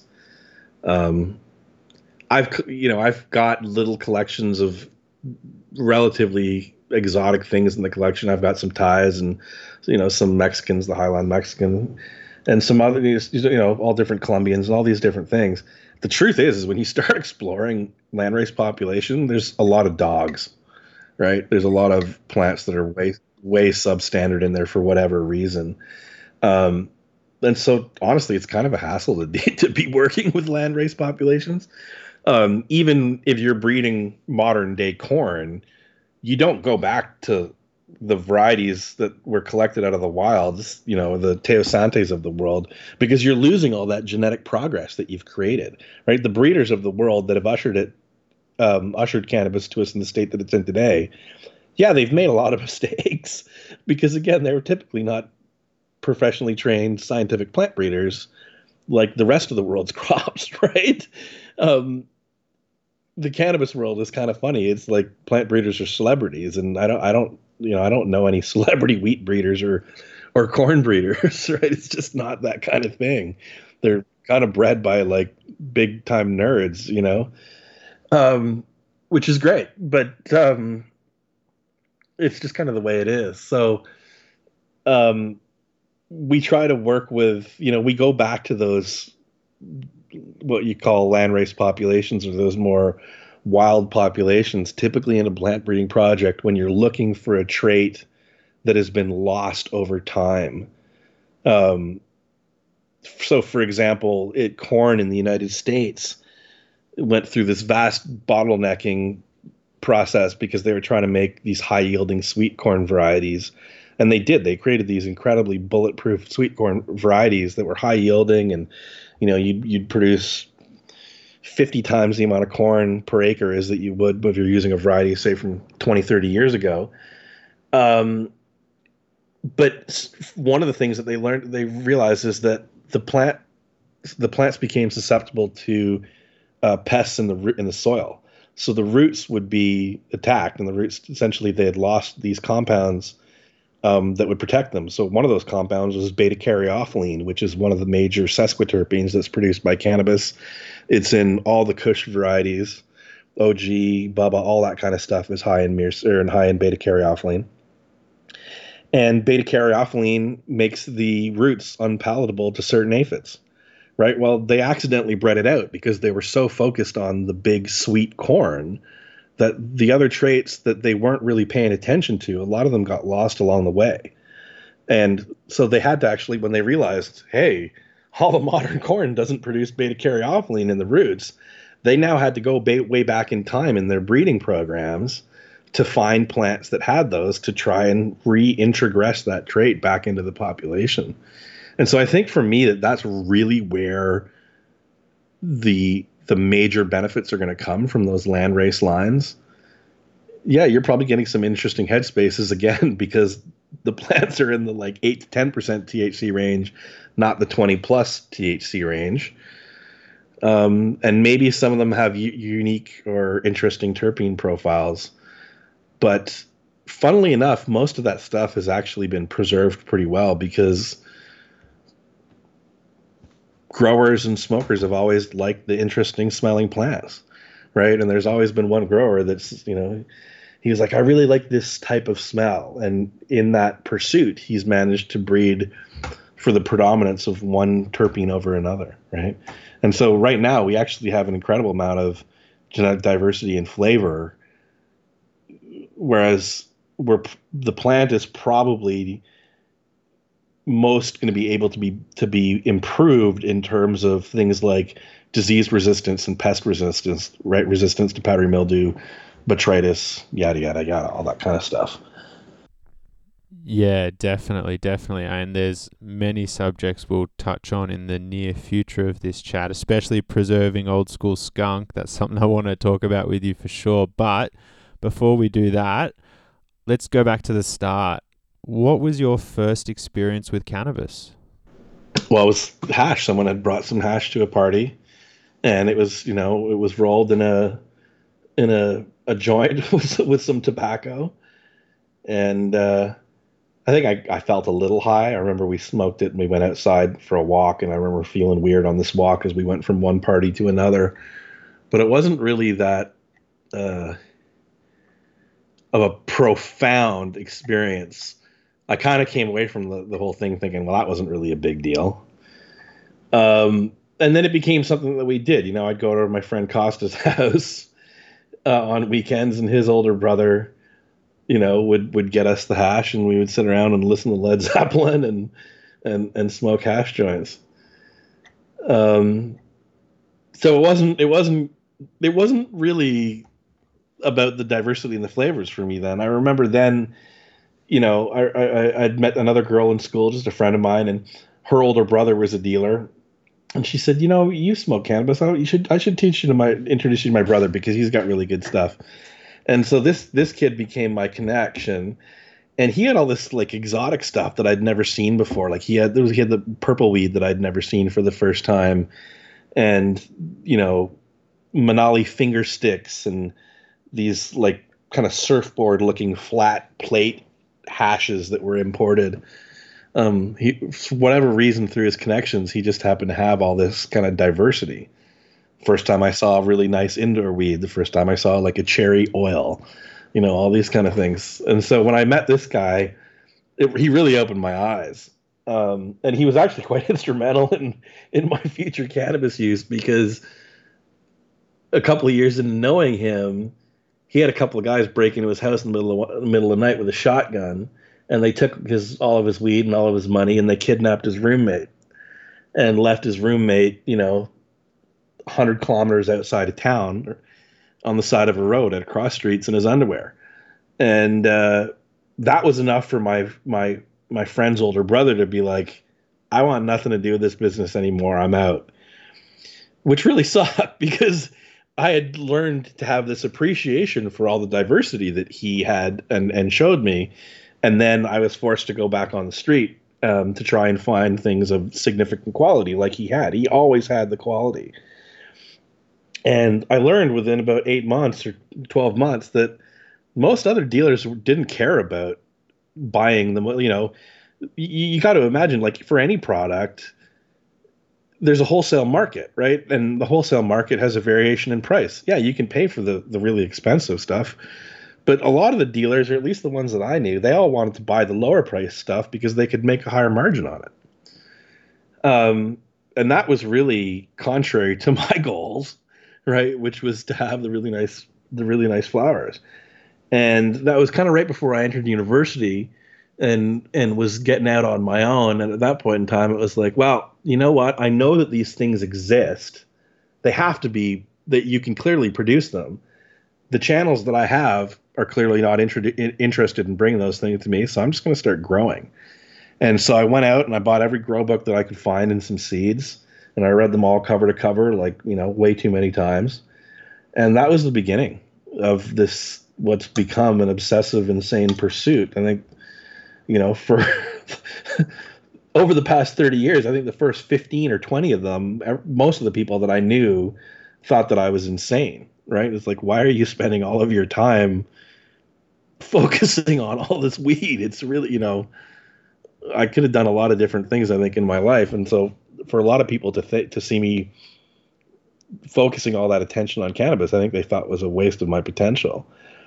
And then, funnily enough, the world turned around and they all realized that I wasn't insane. I was just ahead of my time.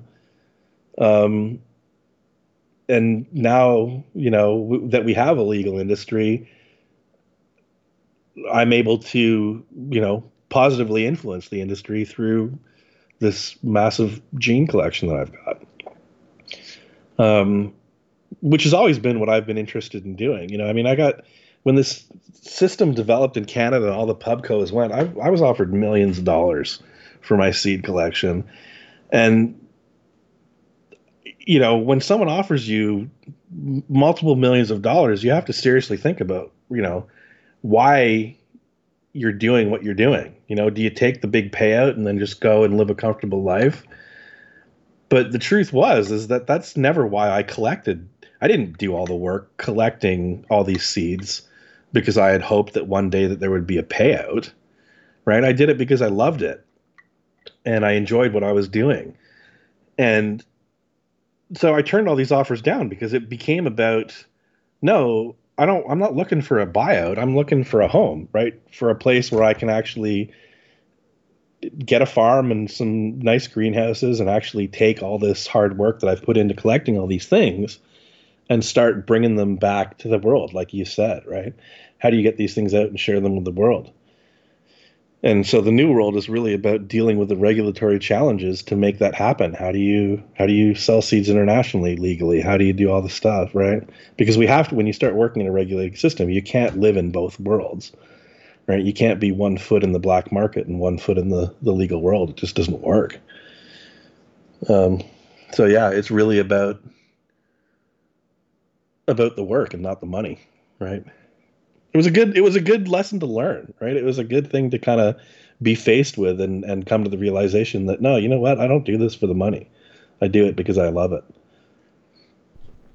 Yeah, I I so so much vibe with that message because so often a lot of the the decisions that get made that lead to deleterious outcomes in cannabis are done because people are looking to make money and as kind of as much as it might irritate some people, I always kind of say like it's worth considering having a day job so that you don't have to grow a certain cultivar because you need to pay the rent with the yield. You know what I mean? Like it gives you that freedom to be able to pursue your passions and not like the bottom dollar. Yeah, it becomes about again the artistry or the that artisanal aspect of whatever your art is, whether it's playing and making guitars or you know, raising and curing pork or vegetables or cheese or whatever. It's all, you know, there's some people that are doing it for money and, and the commercial aspect for it. And then there's some people doing it just to make the finest product, right? Because that's what they enjoy doing. They like having the finest cheese in the world or the finest wine in the world. Um, and I think that there's a, you know,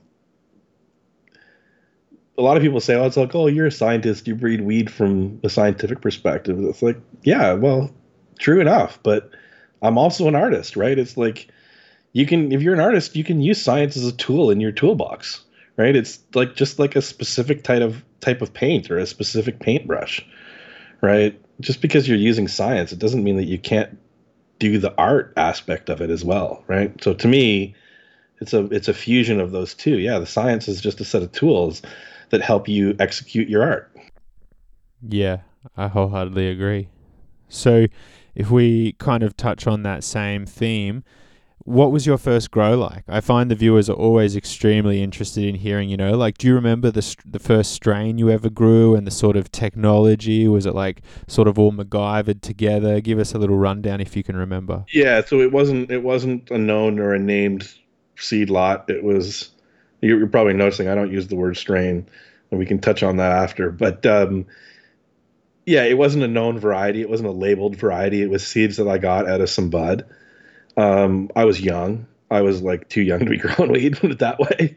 Um, I'd heard stories of family members that had grown weed in the past, and I just kind of grabbed some seeds and I was like, I started them and I told my parents, and they were, you know, one of my, my parents were separated at that point in time. They didn't live together any longer. So, you know, I said to my mom, I said, yeah, I'm gonna, I'm gonna grow some plants. And I think that really what happened is she was like, yeah, okay, sure, thinking that I would completely fail, of course. you know, I was, I was still in high school. Like I was, you know, I think I was 14 or 15 at the time.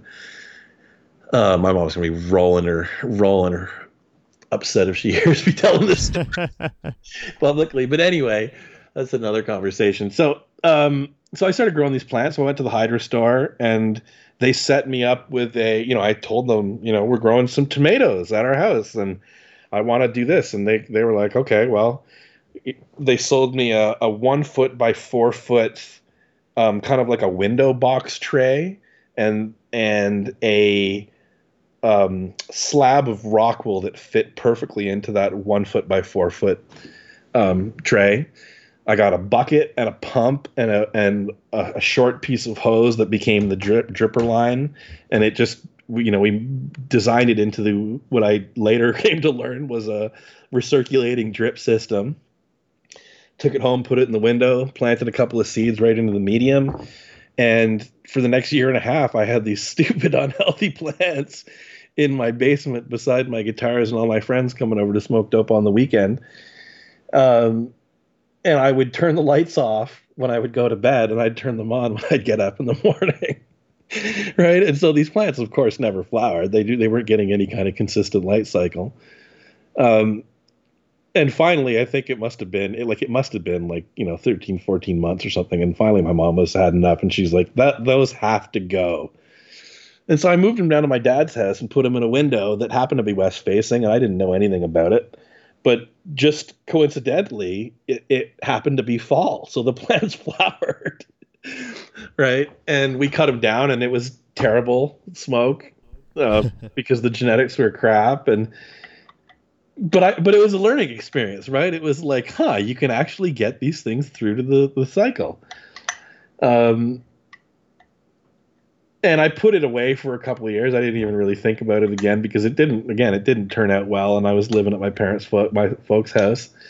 But when I moved out on my own, I was like, okay, I'm going to figure this thing out and learn how to do it right. So the second time I started growing, I went and bought a little 400 watt light from the grow store and a you know, I, I think I was growing in 20 liter buckets, reading the old Mel Frank books, some of Ed Rosenthal's old books, and you know, obviously marijuana botany was my bible. Um, and it just went from there. I started screening, and I remember going down to the the hydro store, and I was kind of friends with the guy, and I subtly said to him, I was like, "Hey, man, you know, do you think I can get some clones? Is there any way?" And he gave me the the stock answer was, you know, he's like, "No, we don't do that," and part of growing cannabis is cutting your teeth on seeds and finding some good plants and working with those. And I was like, well, fuck you. You know, I did that. I went and went insane with buying seeds and started growing all these different varieties. And about a year later, he was asking me for cuttings because I had better, you know, I'd found better plants than what they were growing. Um, and I realized that I really liked that that part of the the grow and i was you know i was in university and started i, I think i had a, a, genetics course and from that point on i just got right into it um and was almost immediately bringing you know i brought i brought the the flowers that i had produced back to the storefront that was selling the seeds. And he was like wow your flowers are really good. Like can i get some seeds from these? And so i made a couple of crosses and i donated them to one of the early medical uh, cannabis challenges uh, that were going on in Canada, and they sold them through this head shop. And the feedback was really good, right? Because I had found excellent plants for for the parents, and just having a little bit of knowledge from you know my plant breeding courses or my genetics course, I was able to make better choices for what constituted a good parent, and I guess the seeds turned out well. And you know, when I went in one day and the guy was like, "Man, your seeds are getting great reviews from all these people. We want you to start making more seeds." And that kind of just fit in really good with what I was doing. So I, from kind of from the start, like I didn't really grow cannabis to have largest amount to sell it. I, I always just became the guy that was growing lots of plants from seed and keeping clones and finding interesting plants and and working for them that way. And it it I found it really enjoyable, right? I that's kind of what I love about cannabis is there's such a diversity in the morphological and chemical profiles, the scent, as you know, the cannabinoids, everything. Like it's it really is a remarkable plant in that way um, unlike many types of plants, which are much more uniform um, and less diverse. And so cannabis has got so much that we can do with it that it's really kind of a fun plant to play with. Wholeheartedly agree. Wholeheartedly agree. The thing which jumps to mind for me when I hear that amazing story is obviously a lot of people talk about having looked at Rob Clarke's books and people of that early generation who really laid a lot of the, the paving for future breeders and for future growers. But the thing about Rob was he wasn't like as notable of a breeder as he was sort of like a guru and an instructor.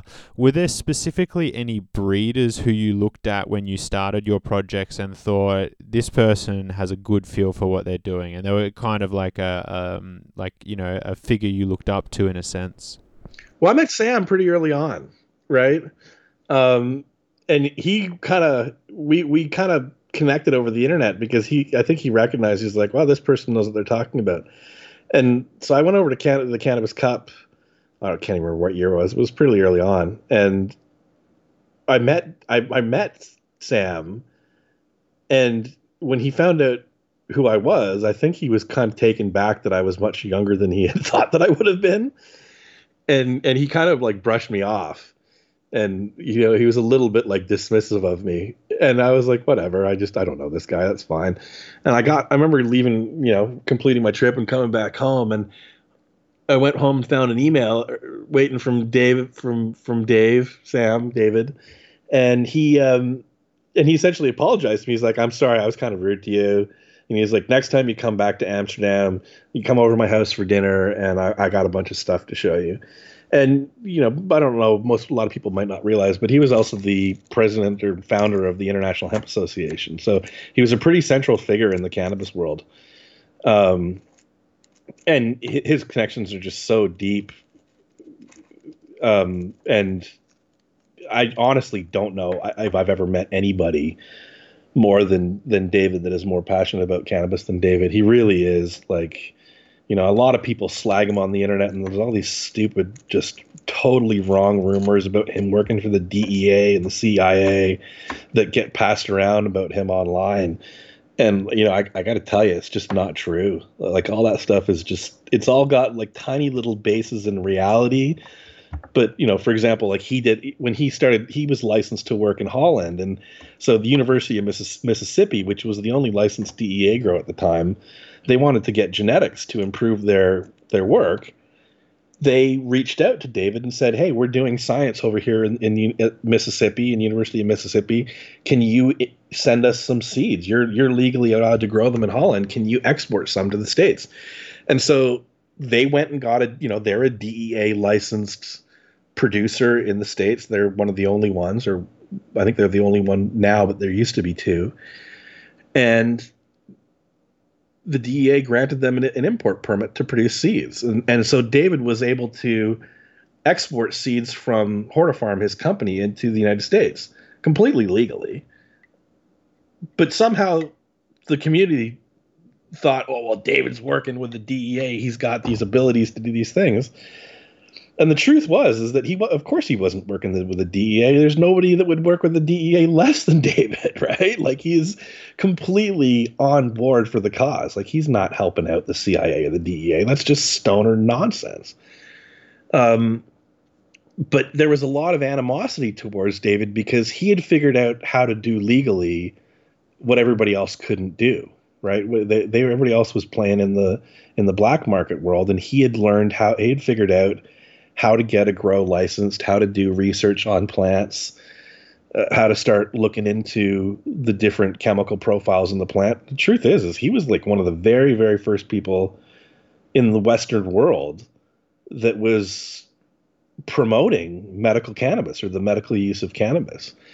And he firmly believed that you could you could take all these plants and create all these different chemical profiles from them when nobody else even was even close to considering doing that. So you know i i have a lot of respect for david. He's really like he's kind of like a father figure to me. Um and and he's just he's just a great guy. He's a weirdo for sure and he'll tell you that straight out of his own mouth. Um, he's really quite eccentric, but he is super smart. He is super focused on cannabis and collecting as many different types as he can from all over the world and learning about the plant. Um, you know, he's in his 70s and he sucks up information, all the new information, like a vacuum cleaner. It's really unbelievable. Um, so, you know, as a role model from people to look to look at from as I was kind of starting my career, he and Rob, I mean, there was no better there was no better people to know, right? Because I I got to learn through him too the, the truth behind the the Dutch seed company at the time, and honestly, these stories of these massive breeding houses in Holland doing work on seeds is that's nonsense. It's a it's a fable. It's just not it's not what happens, right? a lot of these guys produce seeds in closets and it's no different than the work that anybody else is doing anywhere else in the world it's just that they can legally sell the seeds and create a marketing um, perspective that makes it look like they're doing the work. Well the truth is they're not doing the work right? So david was really one of the only people that were you know he built a laboratory. He started looking for thc and cbd and all these other cannabinoids. And they even started looking at terpenes like way before their time way before anybody else was. Um, so yeah, I think if you're asking who my the people I looked up to, it would be those guys.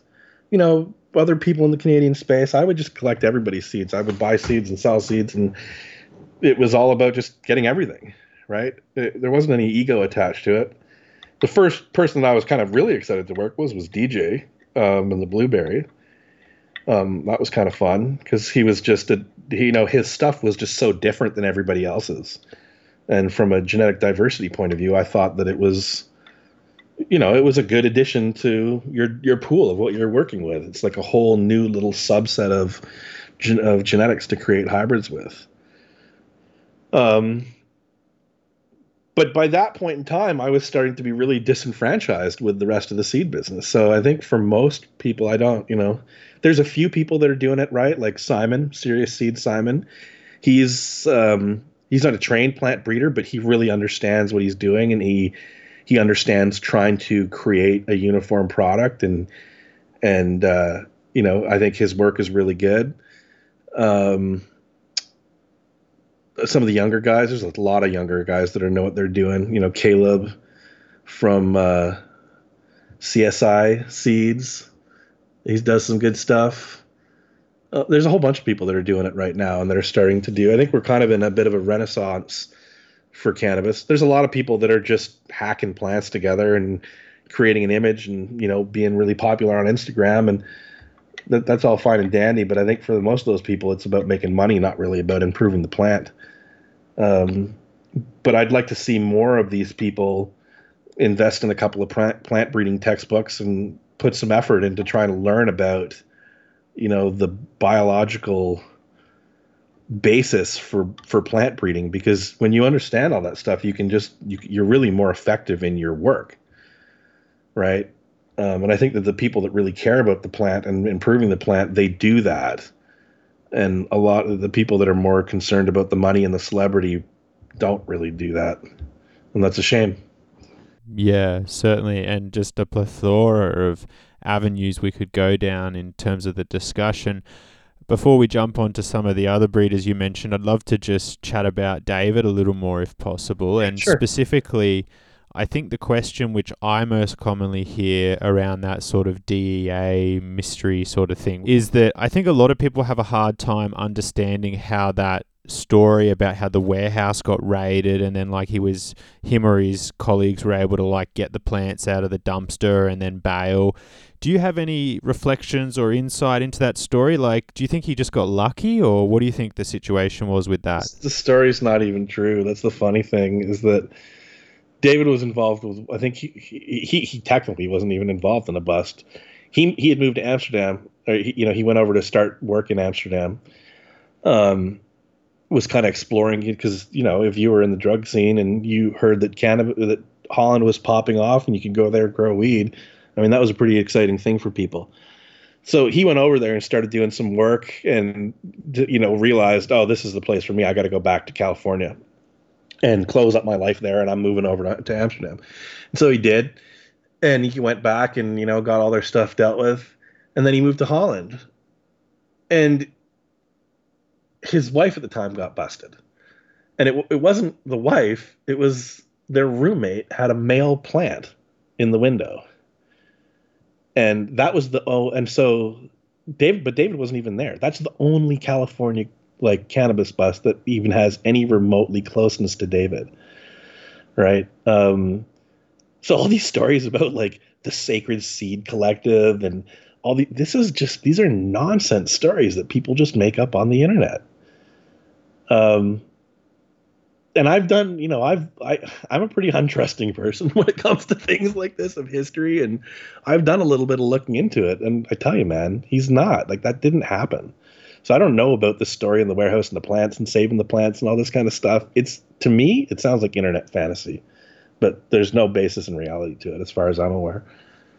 And I've asked him all these questions. You know, I've asked David all the hard questions because um, I wanted to get to, to the basis of it, and the answers are always very like it's you know you, you know the concept of Occam's razor or parsimony, right? It's like the simplest explanation is usually the, the true one, right? And I think that with listen, I've had people do it with me. We'll we'll probably get to that later in the episode, but there's a lot of fantastical stuff that's written about me on the internet that's just has no basis in reality. So I've seen it. I you know I've seen it happen, um, and I you know know getting to know David as I have over the last 20 years, I just I just don't believe any of this that stuff, right? And you talk to other, you know, I've been able to go back and meet like other people that he worked with in California and you know, he knew Rob back in the day and I've talked to Rob about all this kind of stuff. And it's just I think that a lot of it spurred from the fact that he was able to get these licenses that nobody else was able to to do. Um, when GW Pharmaceuticals got the go ahead from um, the home office in the United States to set up a grow and start working there. Obviously, you know, because they understood that there there was pharmaceutical potential in cannabis, and so they started doing everything that you would do to do that. You you, you set up a grow, you start doing some science, you you make some extractions, you figure out what molecules are in the plant, and you start testing them. And they needed a genetic supply. They needed to turn to somebody in the world and say, "Hey, do you have these rare varieties with all these different chemistries?" And sure enough, they found HortaPharm because HortaPharm was the only company in the world that was doing that work. And you know, David had David kept HortaPharm alive with his own he didn't he didn't have a bunch of people giving him money, right? I mean, there was no public markets for raising funds to support that kind of business. He was doing it with his own work and paying for that kind of work with his his legal seed sales, right? Seed sales were always legal in in Holland. And so he was able to sell some seeds and pay for you know, pay to do his work, but when GW really approached him, HortaPharm was struggling, right? Because it's really it's really expensive, man. When you start doing science on cannabis, I mean, you're spending like fifty, hundred dollars for a lab test. So if you're running, you know, thousands or even tens of thousands of plants, that gets really, really expensive really quickly.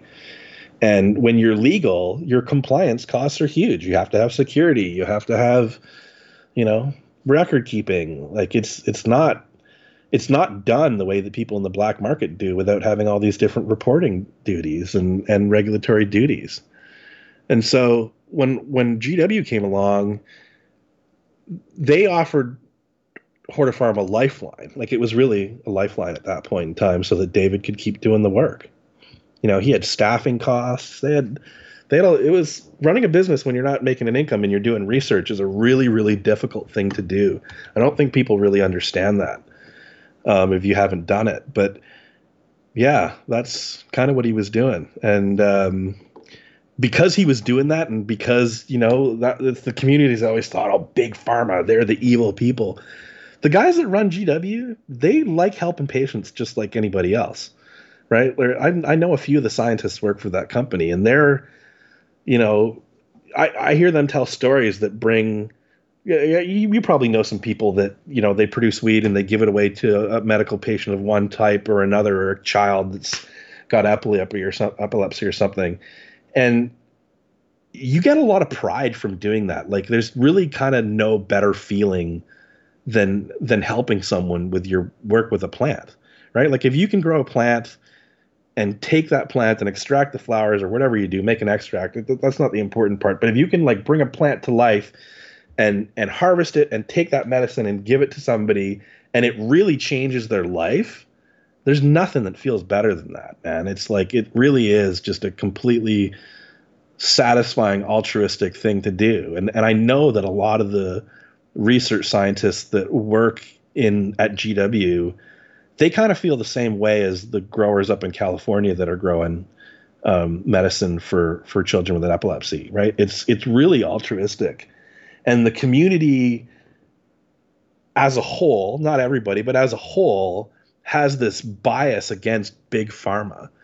And so they look at anything related to do with big pharma as, oh, you're selling out, or you're taking our plant and giving it away, you know, to the man. And like I said earlier, to me, these plant genetics are a human resource that should be accessible to everybody. Right? Um, whether you're with a big company or you're a little guy. Like it doesn't matter, right?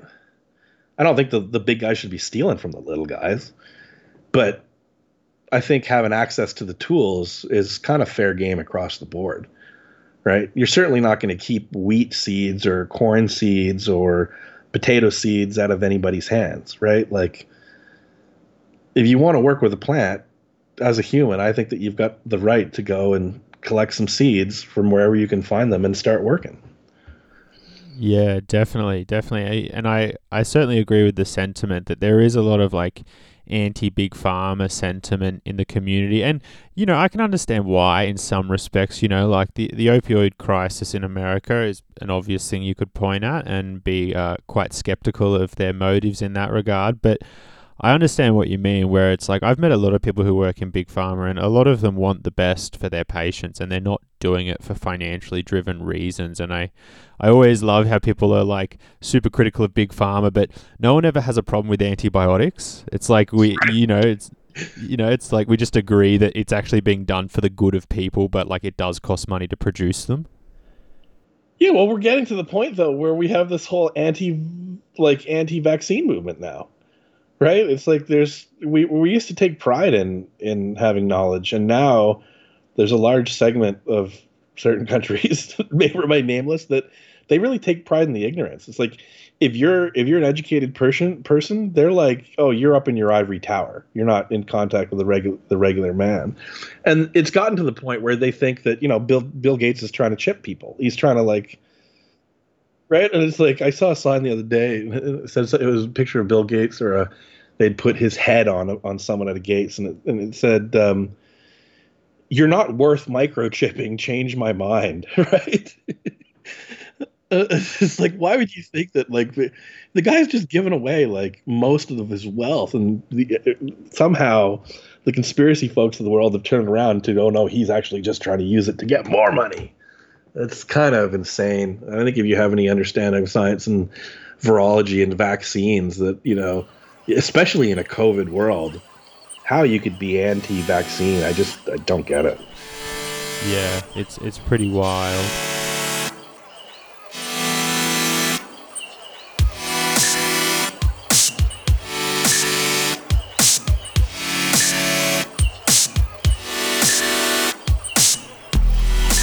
Well, there you have it, friends. A huge shout out to Ryan of Chimera Genetics for helping make this one happen. I hope you learn a ton. As always, big, big shout out to our amazing sponsors, Here Now, best seed bank in the game. Go hit them up if you want to grow that fire. They got all the best breeders in the game, the ones you need, as well as Koppert Biological Systems. Best predators, microbes, and feeds, and so much more. Go check them out to keep your garden happy and healthy. Likewise, huge shout out to the Patreon gang. We love you guys so much. Thank you for your support. You truly are the lifeblood of the show. I hope you learn a ton. Stay tuned for the next two parts to drop soon. I'll see you for the next one. I'll see you.